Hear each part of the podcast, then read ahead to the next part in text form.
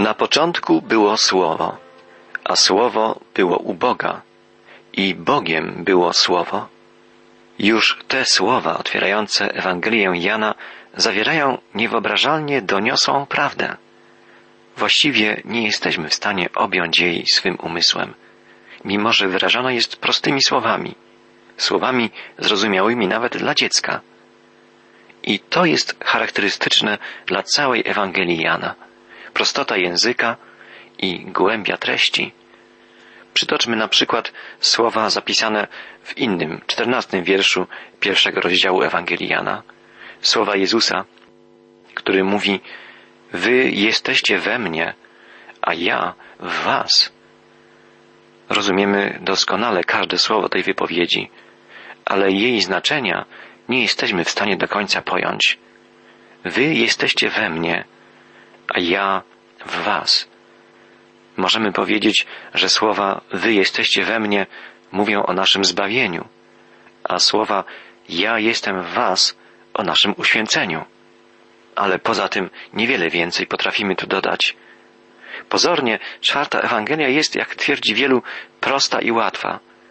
W rzeczywistości jednak zawiera głębię duchowych prawd, które będziemy odkrywać całe życie, a w pełni poznamy je dopiero w wieczności.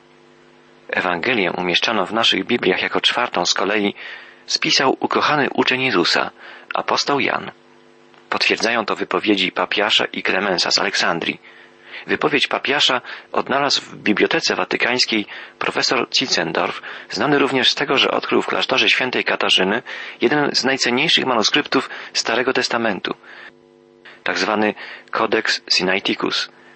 Klemens z Aleksandrii, który żył około 200 roku naszej ery, stwierdził, że Jan, poruszony przez Ducha Świętego, a także za namową swych przyjaciół, napisał Ewangelię uzupełniającą poselstwo trzech pozostałych, spisanych dużo wcześniej. Właśnie, najbardziej intrygującym pytaniem jest, dlaczego apostoł Jan spisał swą Ewangelię.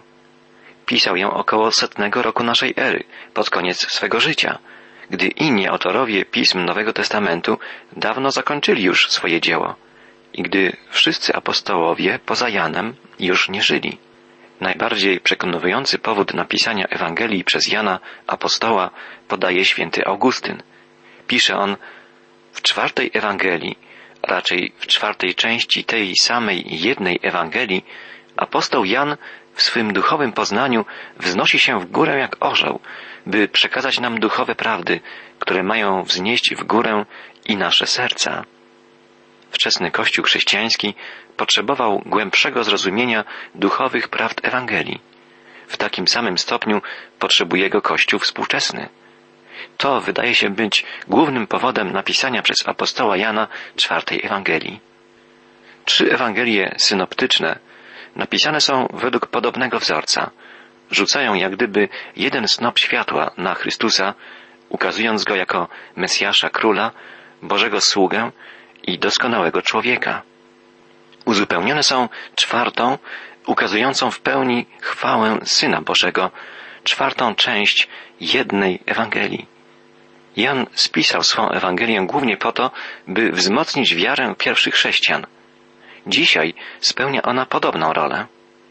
Charakterystyczną cechą Ewangelii Jana jest to, że nie zawiera ona przypowieści opowiedzianych przez Jezusa, tak licznych w Ewangelii Łukasza.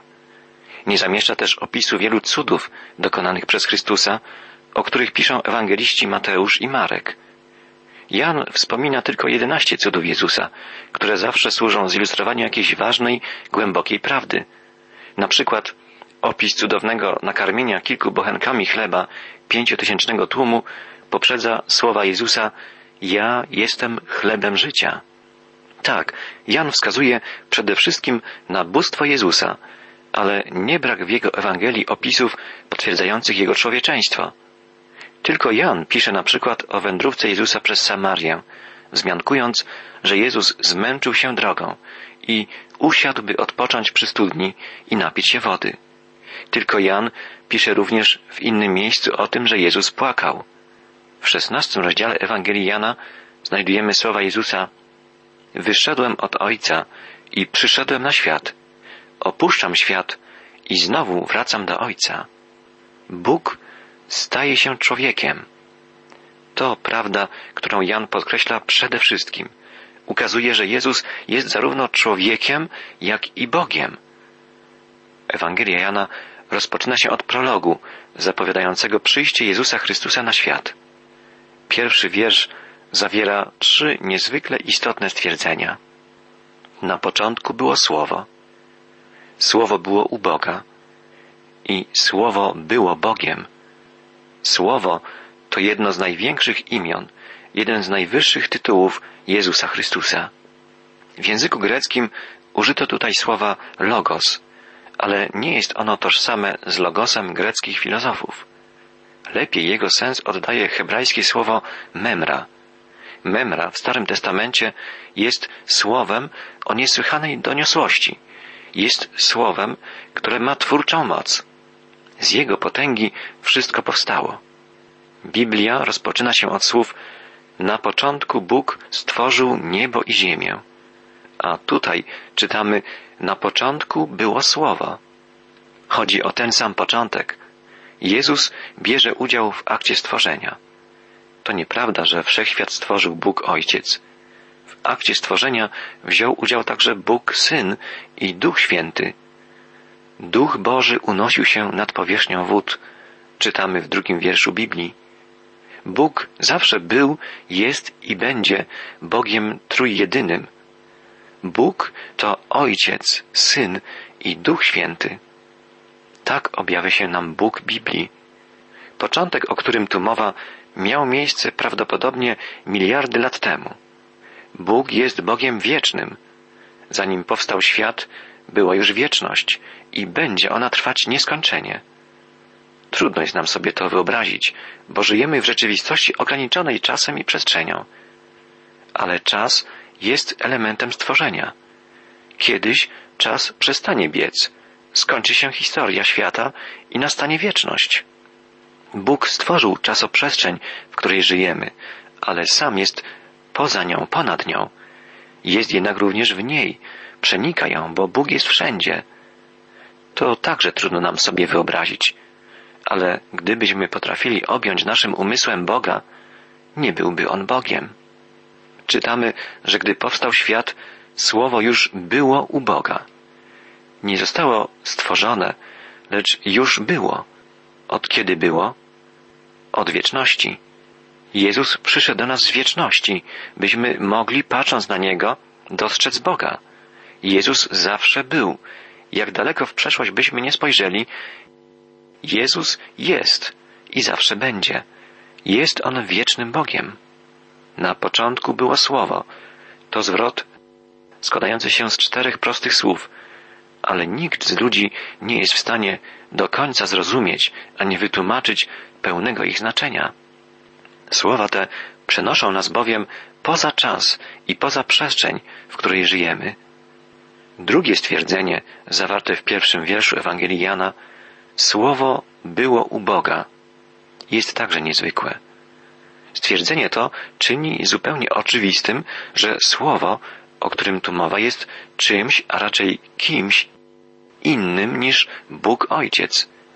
Jest Bóg Ojciec i jest Słowo. Ktoś mógłby powiedzieć, skoro Słowo jest z Bogiem, czy u Boga, to znaczy, że nie jest Bogiem. Ale trzecie stwierdzenie, zawarte w tym samym wierszu, dodaje i Słowo było Bogiem. Jest to zdanie stwierdzające, że Jezus Chrystus, wieczne Słowo, jest Bogiem. Już na początku swojej Ewangelii apostoł Jan stwierdza więc bóstwo Jezusa. Nie ulega to żadnej wątpliwości. Spójrzmy teraz na czternasty wiersz pierwszego rozdziału Ewangelii Jana. Znajdujemy tu również trzy stwierdzenia. Czytamy najpierw, a słowo stało się ciałem i zamieszkało wśród nas. I oglądaliśmy Jego chwałę, chwałę, jaką jednorodzony otrzymuje od Ojca, pełen łaski i prawdy. A więc słowo stało się ciałem, zamieszkało wśród nas i było pełne łaski i prawdy. Grecki filozof nigdy nie zgodziłby się z tezą, że słowo może stać się ciałem. W języku greckim to wyrażenie oznacza raczej, że słowo narodziło się jako ciało, co jest jeszcze bardziej niezwykłym stwierdzeniem. Pomyślmy o tym przez chwilę. Odwieczny Bóg rodzi się jako małe niemowlę w Betlejem. Wyrażenie słowo stało się ciałem oznacza to samo, co stało się człowiekiem. Jest to hebraizm. Tak mówili Żydzi, a Jan był przecież Izraelitą. Drugie stwierdzenie o tym, że słowo zamieszkało wśród nas, dosłownie znaczy, że rozbiło namiot pośród nas. Pamiętamy, że w czasie wędrówki przez pustynię Bóg w chwale zamieszkiwał wśród swego ludu w namiocie spotkania, w miejscu najświętszym, pośrodku obozu. Apostoł Paweł w jednym ze swoich listów użył przenośni, mówiąc, że nasze ciała są jak namioty, w których znajdujemy schronienie w czasie naszego ziemskiego życia. Bóg zamieszkał w ludzkim ciele, jak w maleńkim namiocie, aby przebywać pośród nas. I tu może pojawić się pytanie, skoro Bóg zamieszkał w ciele, musiał dokonać samoograniczenia. Jednak trzecie stwierdzenie wyjaśnia wszystko. Był pełen łaski i prawdy. Był pełen łaski i prawdy. Patrząc na Jezusa widzimy chwałę, chwałę, jaką jednorodzony otrzymał od swego Ojca. W Jezusie dostrzegamy chwałę Boga, pełnię Bożej łaski i prawdy. Izraelici mogli oglądać chwałę Boga w obłoku unoszącym się nad przybytkiem, a my możemy oglądać Bożą chwałę w Jezusie Chrystusie. Przenieśmy teraz nasz wzrok na wiersz osiemnasty. Tu znowu znajdujemy trzy ważne stwierdzenia. Boga nikt nigdy nie widział. Ten jednorodzony Bóg, który jest w łonie Ojca, o nim pouczył. A więc Boga nikt nigdy nie widział. Jednorodzony Bóg jest w łonie Ojca. On pouczył o Bogu, a według innych tłumaczeń objawił Ojca. Zwróćmy uwagę na pierwszą z tych wypowiedzi. Nikt nigdy Boga nie widział. Dlaczego? Bo Bóg jest duchem. Jezus w opisanej przez Jana rozmowie z Samarytanką powiedział jej, że ludzie powinni oddawać Bogu cześć w duchu i prawdzie, bo Bóg jest duchem. Drugie stwierdzenie. Jednorodzony Bóg jest w łonie Ojca. Mówi o jedności Ojca i Syna. Jezus narodził się z łona Ojca i stąpił z niebios, by wypełnić Jego wolę. Stał się sługą Boga i sługą człowieka przyszedł, by objawić nam serce Boga. O tym mówi trzecia, mówi trzecia wypowiedź. On pouczył o Bogu, objawił Go. Greckie słowo, które znajdujemy tu w oryginale Nowego Testamentu, to exegezato. Oznacza ono wyprowadzić na zewnątrz, wywieźć na otwartą przestrzeń, objawić. Tak, Jezus Chrystus objawił Boga. Sprawił, że możemy patrzeć na Boga i dostrzec, jakim On jest. Drogi słuchaczu, jedyną szansą poznania Boga jest dostrzeżenie Go poprzez Jezusa Chrystusa. Jezus jest jedyną drogą wiodącą do Ojca. Podsumowując, możemy stwierdzić, że apostoł Jan przekazuje nam na początku swojej Ewangelii wykraczającą poza czas i przestrzeń prawdę o Bogu. Bóg jest duchem. Nie możemy go zobaczyć. Stał się więc w Chrystusie ciałem. Stał się jednym z nas, abyśmy mogli go poznać. My nie jesteśmy w stanie przekroczyć granic czasu i przestrzeni, by zbliżyć się do Niego. To On musiał zstąpić do nas. Syn Boży, Jezus Chrystus, jest kimś jedynym, kto może objawić nam Ojca. Jest dla nas jedyną szansą dotarcia do Boga. Jest jedyną drogą wiodącą do Boga.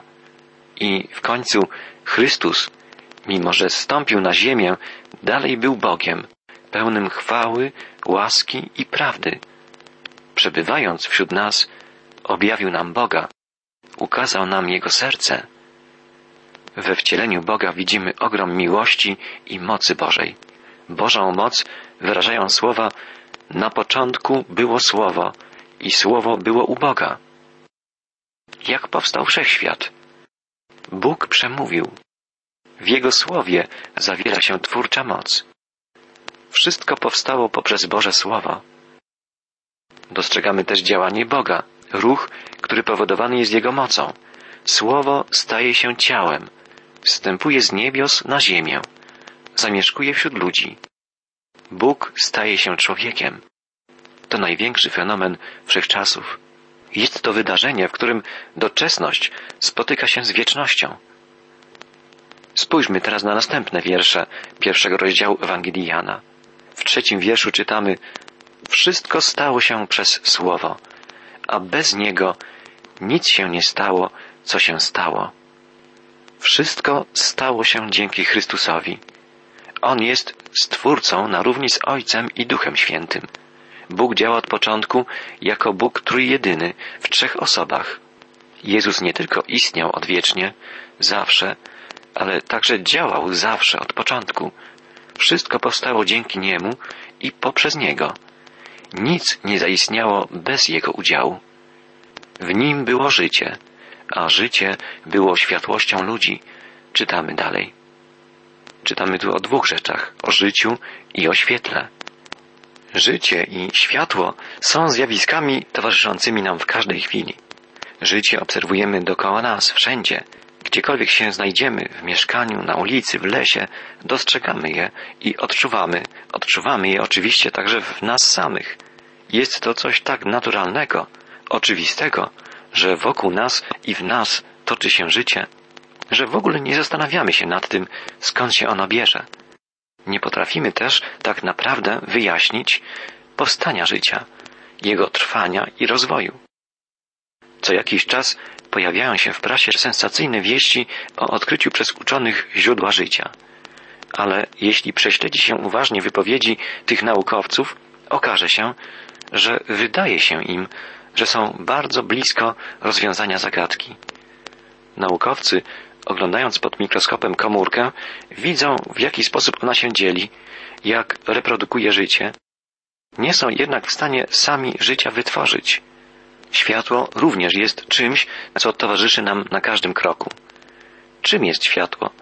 Tak naprawdę nie wiemy, czy jest materią, czy energią, cząsteczką, czy falą. Żaden naukowiec nie jest w stanie do końca wytłumaczyć, czym jest światło. Jest czymś na pograniczu materii i energii. Przejawia właściwości cząsteczki i fali. Do końca nie wiemy, jak to się dzieje, że światło przenika przez obiekty, które zatrzymują inne fale. Nie wiemy też tak naprawdę, jak to się dzieje, że światło przemieszcza się z największą znaną nam prędkością, pokonując niewyobrażalnie wielkie odległości.